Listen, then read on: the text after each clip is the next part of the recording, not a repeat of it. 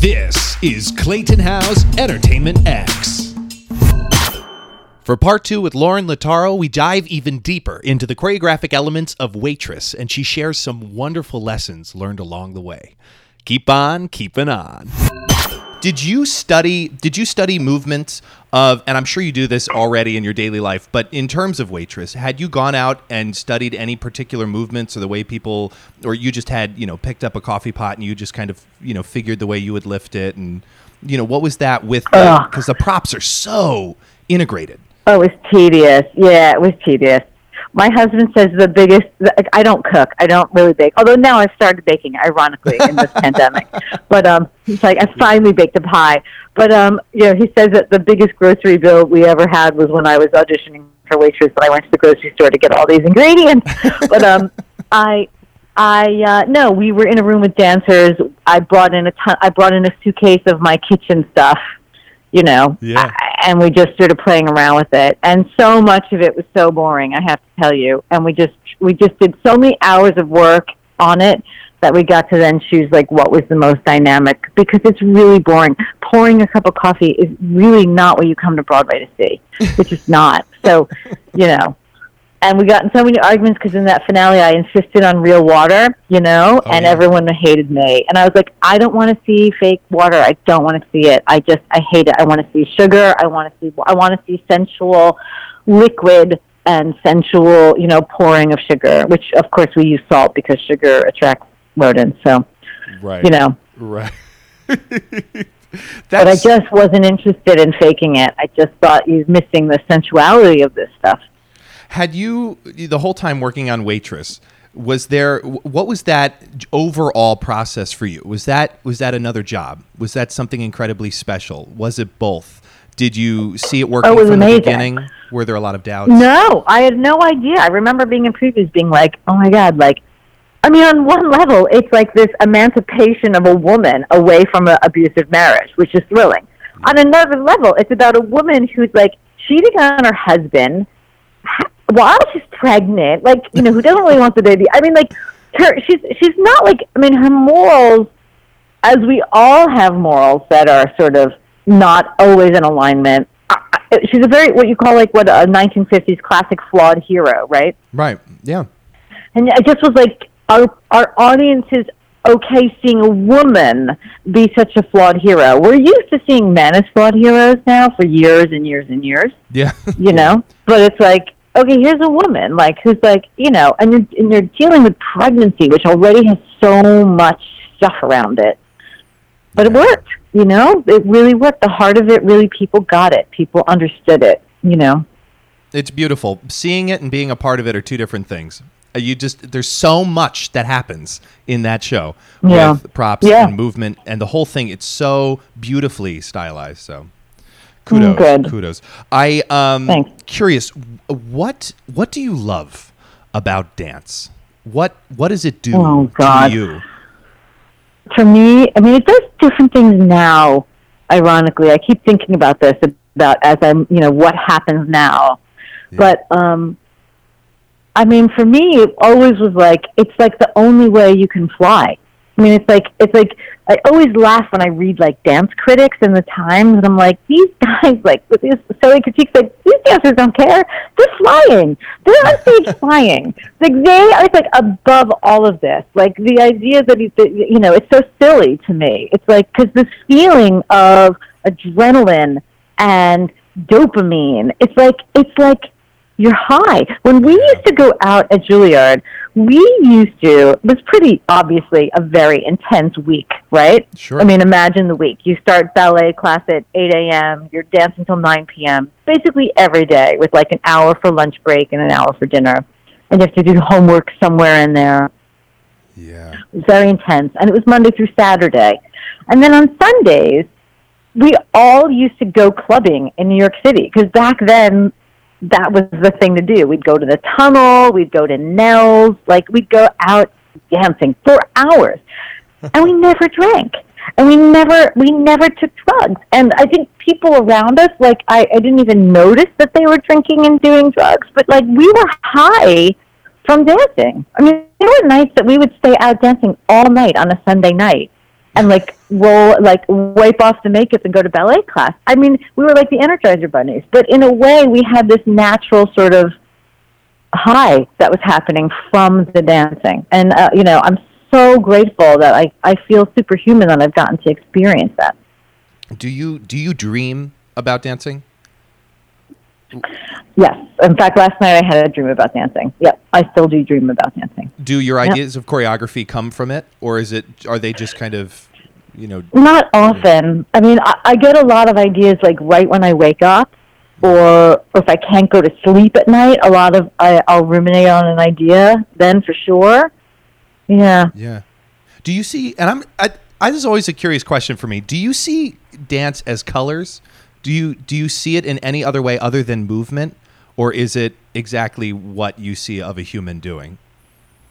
No, no I don't sense. see dance and movement really ironically at all. I always see it as an idea. It's okay. not I'm not visual that way. I mean, so I can go to a museum and certainly get a ton of ideas by looking at paintings, for sure, because I think pointillism versus, you know, the Matisse cutouts, th- those relate for me in my brain to style. Like, what does pointillism look like in dance?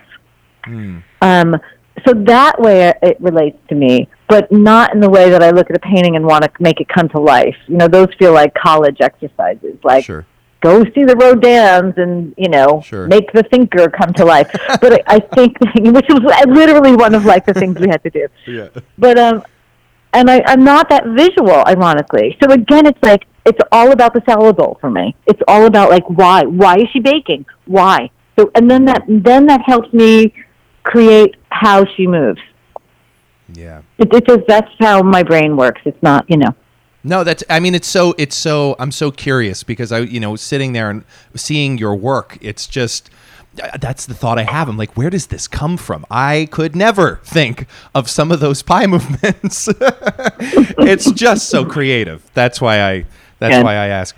Um, when you when you fall off track or lose focus, how do you get back on track? You just pursue it. Yeah. You just you just pursue it, and you really and, and you have to lean on the people around you, and you just have to be honest. I mean. I say I don't know so many times in a process, you know, yeah. because why not? Because then I need my support. Because then my the director might say something, one thing that, that he or she doesn't even realize is going to break open an idea for me, or my associate, or a dancer in the room, or the writers, or or the the compo- you know the, the, the musical director. So it's like. If I know what I'm doing, I can have a clear path for everybody. And then there's plenty of moments where I'm like, I'm not sure where this goes. And then other people sort of can fill in the gaps. And so, and we find the way, you know, we find the way. And that's what I love about collaborating. I love it, is you're never alone. And if you're stuck, there's always somebody around to sort of, you know, give a nudge or throw an idea out. I get this impression that there's always an answer for you. You can always find the answer. There's no getting stuck permanently. You just well, no, and also moving. There's a million ways. I always say there's a million ways to skin a cat. So it's probably it's probably time to have a better version of that. Like th- there's right. a million answers. There's not only one way, but that's the beauty of an idea. If the idea is clear, then you can choreograph it a million different ways and still have the idea be clear. Yeah, the, the choreography on some level doesn't even matter. It's it's about it's about expression of an idea. It's about it's about sharing a moment with your audience, and dance is just a vehicle, you know. Yeah, that's beautiful. Are there changes you've made that have increased positivity and decreased negativity in your life? um, over the years? Sure. Yeah, I mean, I think for me. The choice to be a mom, get married, and and still work, for me, has offered me this this business inherently is on shaky ground all the time. Pandemic aside, you you are always a freelancer. You never know what's going to be in style, what's going to be out of style. You never know what the person on the other table is looking for. We're never, it's never steady. And that's the reality of it. And you have to be okay with it. And for me, I wasn't willing to give up um, the experience of motherhood for a business that is so shaky. Mm.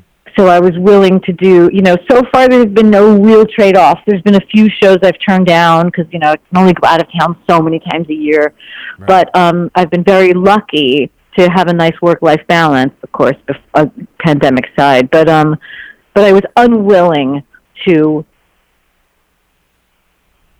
to to to make my life less important than the business. And I'm so grateful that I, I chose that. And, and and it was scary. It was so, so scary. It was like, I didn't tell anybody I was pregnant. I was eight months pregnant.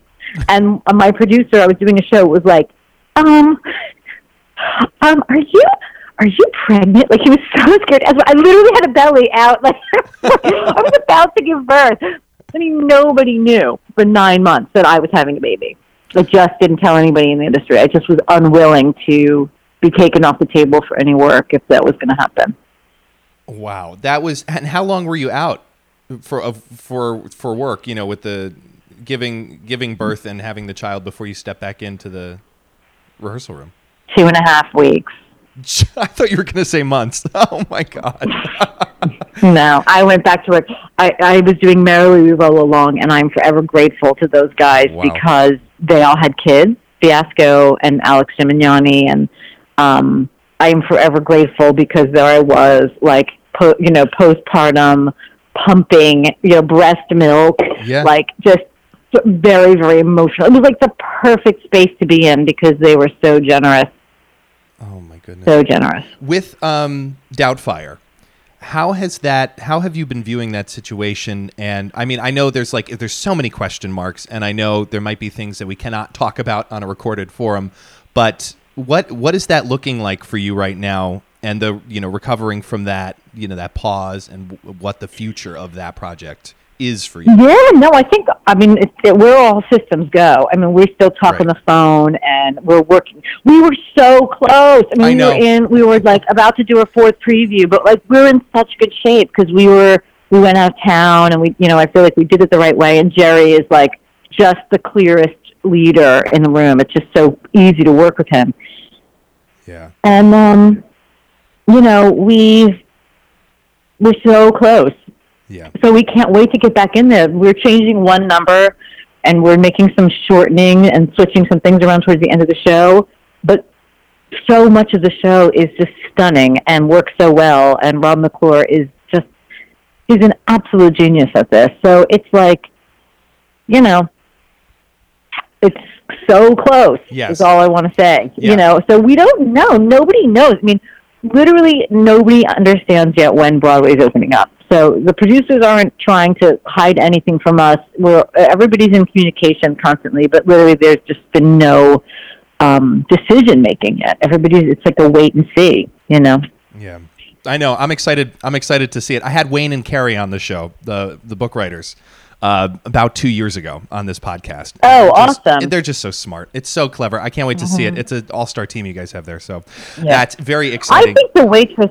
I think you guys will come back to work, too. I oh. think that tour will open back up. Yes. Oh, yeah. February, I think, roughly, was a conversation that has been floating around. It's oh, oh, There's good. so many there's good. so many months. I've heard so many different months about everything. So it's, yeah. you, everyone yeah. will find out yeah. at the same time. Um, yeah, exactly. Uh, favorite books or most gifted books? Any, any of them stand out to you? Books? Oh, God. I mean, I'm reading Trust Exercise right now, which is really fun. Okay. I read a ton. Um, my friend Nathan Englander is a really beautiful writer. Uh, um, you know, I'm reading Ta-Nehisi Coates right now, as is the rest of the world, it feels like. Um, yeah, that's what I'm reading at the moment, but I'm a big reader, always reading. Okay. Yeah. Uh, Murakami is another famous, you know, I love Murakami books. Yeah, that's um. Well, I know because you had you had mentioned you've had you've had more time to sit and also watch, uh, you know, documentaries or movies, and yeah, I don't know if any come to mind that you've appreciated. We just watched thirteenth last night, which was mind blowing. Yeah. Um, and I watched um, the Joni Mitchell documentary, which was beautiful, and the uh, um, Linda Ronstadt documentary, which was beautiful, and Great. What else? Oh, there's a documentary on psychedelics that's pretty fabulous, too. So it's been fun. Every night, my husband and I sit and like watch something. Yeah, it's been great. Every night, education. Um, favorite? Do you have a favorite failure or apparent failure that set you up for success? Oh my God, I have so many. Yeah, I'll tell you, I'll share a failure. When one of the jobs, when I left concert dance, um, I got into the Radio City Christmas show. And I was young and like a punk, you know, and a big ego from Juilliard, you know, and um, the Radio City Christmas show, you know, it's a machine. It's yeah. a factory. You're a dancer. You're expected to stay on your mark and do your thing and not pull any focus and not take up any time. And at the time, I couldn't handle that. And I think I was like, I literally think I was like changing choreography on stage. Like, could you imagine? Like, now as an adult, I look back and I'm like, oh my God. I mean, I, I was like bored. So I was like doing like a triple pirouette instead of a double, or a bigger arm where there wasn't a bigger arm, which is crazy, right? It's like now it sounds right. crazy. But at the time, it really seemed like, I, I don't know. I can't believe I'm saying this to you, but this is what I was doing. Yeah. So um, the dance captain of that show, of course, disliked me, and I got a million notes to show. And um,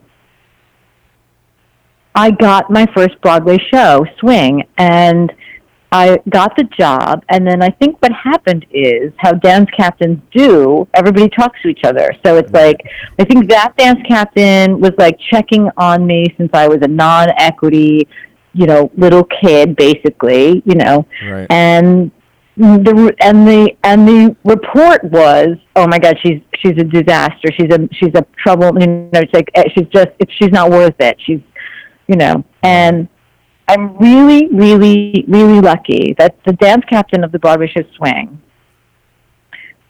I still got the job. And on the first day of rehearsal, he asked, he just sat me down and he said, look, I just want to be honest with you. He said, I believe in giving people chances because I never trust anybody fully. He said, but I'm going to tell you that this is what I heard about you. And you're on Broadway now. And that does not fly here. And this is how things go. You listen to me. You do the steps. You're on your mark. You hang up your clothing for your dressers. You are, you know, you are kind to everybody, you know, and um, and thank God he did. Not that I wasn't kind to everybody; I was kind to everybody. But you know, right, it was right, just right. sort of like just check in with me about what it means, and and um, and thank God he did that for me. And I think from that moment on, I was m- a million times more conscientious about about aspects of the job, you know, that are required for you. And um, it really, really, you know, it was a real blessing in disguise that that's what happened for my first Broadway show. It could have been much worse. I could have lost the job. Yeah. I mean, you know, also, I mean, thank God you you heard it, because people get that and they don't hear it. They don't like, they no, hear no, it, but they I don't listen. It. And that's like, yeah, no, wow. no, I heard it. Yeah. I heard it. I definitely heard it. Yeah, for sure. And it really shifted, you know, everything for me. I, I yeah I can only I can only imagine. Wow, thank you for sharing that. That's that's a what a great yeah, moment. Yeah. yeah. Um, okay, as we as we wrap up here, do you uh, metaphorically speaking, do you have a word or a phrase that you would put on a billboard for millions of people to see about life, theater, current situations, anything? I mean, it can be or it could be three different billboards. Things that come to mind. I don't know. Forward. Forward. That's inspire, you know, forward, inspire, and breathe. I'd say those would be my three words I love at it. the moment. At the at the moment. No, that's so, I mean, yeah, that's, thank you. Thank you, Lauren, for doing this, for taking the time to chat with me. It's, it's such a wonderful moment to, you know, dive a little deeper into what keeps you moving forward. So, oh, thank you so much. Thank you, thank you. Uh, before we end here, is there anything else you want to add? I do have one more question. No, for you, no. I, I, I, I'm yeah. remiss if I don't ask. Art Ammo. Um, yes. Uh, can you can you talk about that a little bit for a second? What it is, et cetera.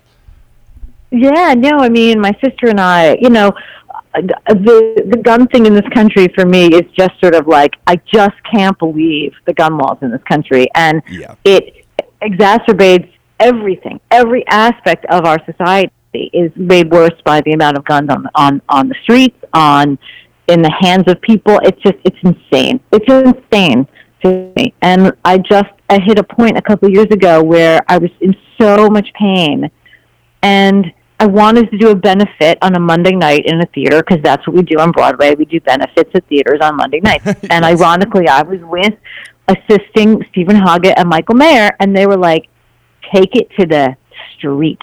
Why are you going to do it in the theater when everybody in Broadway, uh, um, in theater, already agrees with you? What is the point? So you'll raise a couple thousand dollars. Who cares? Right. Take it to the streets." So we came up with this idea, and we just and we executed it. And then people around the country, you know, we started flying around the country and doing some more of it, you know. So, and um, we still have a Facebook page, and we still invite people to do it, and people do it all over. And um, you know, that's what we do. And it just it really it really relates to so many aspects of things, you know. Yeah, and that can be so found just, that can be found at art ammo dot org. And how long yeah. how long has that been going on for you? How long? Since Sandy Hook. Sandy Hook, the, the shooting at Sandy Hook for me was just like, it shook me to my core. And that the idea that after that, like that a, that a kid can buy an A R fourteen. A kid! It's yeah. crazy! You know, and, and these gun laws where you can go to a gun show and buy these semi-automatic weapons without a trace, you know, because of all these loopholes or... Um, and I just, for me, I just had to do something. I just felt like I was going to explode. So that's what I did. Yeah. No, it's, it's a beautiful, that's a beautiful thing that you've created that. And it's, you know, and I know just from touring the country, once you get to the center of it, it's a whole different world. There's just oh, yeah. things happening. And I'm like, what? These billboards. So yeah. it's good. We'll keep moving yeah. forward. And I love that. And it's going to be, all those links will be in the bio. So anyone who wants to learn more can uh, click and read. Lauren, thank you. Thank you so much. Stay in touch, okay? Will do. Ladies and gentlemen, boys and girls, Lauren Lataro. You've been listening to Entertainment X, the podcast. You can follow Entertainment X on Instagram at underscore Entertainment X underscore. If you haven't yet, go to Apple Podcasts and subscribe, rate, and review this podcast. Join Clay next week for another Curiosity Conversation on Entertainment X. Thank you for listening.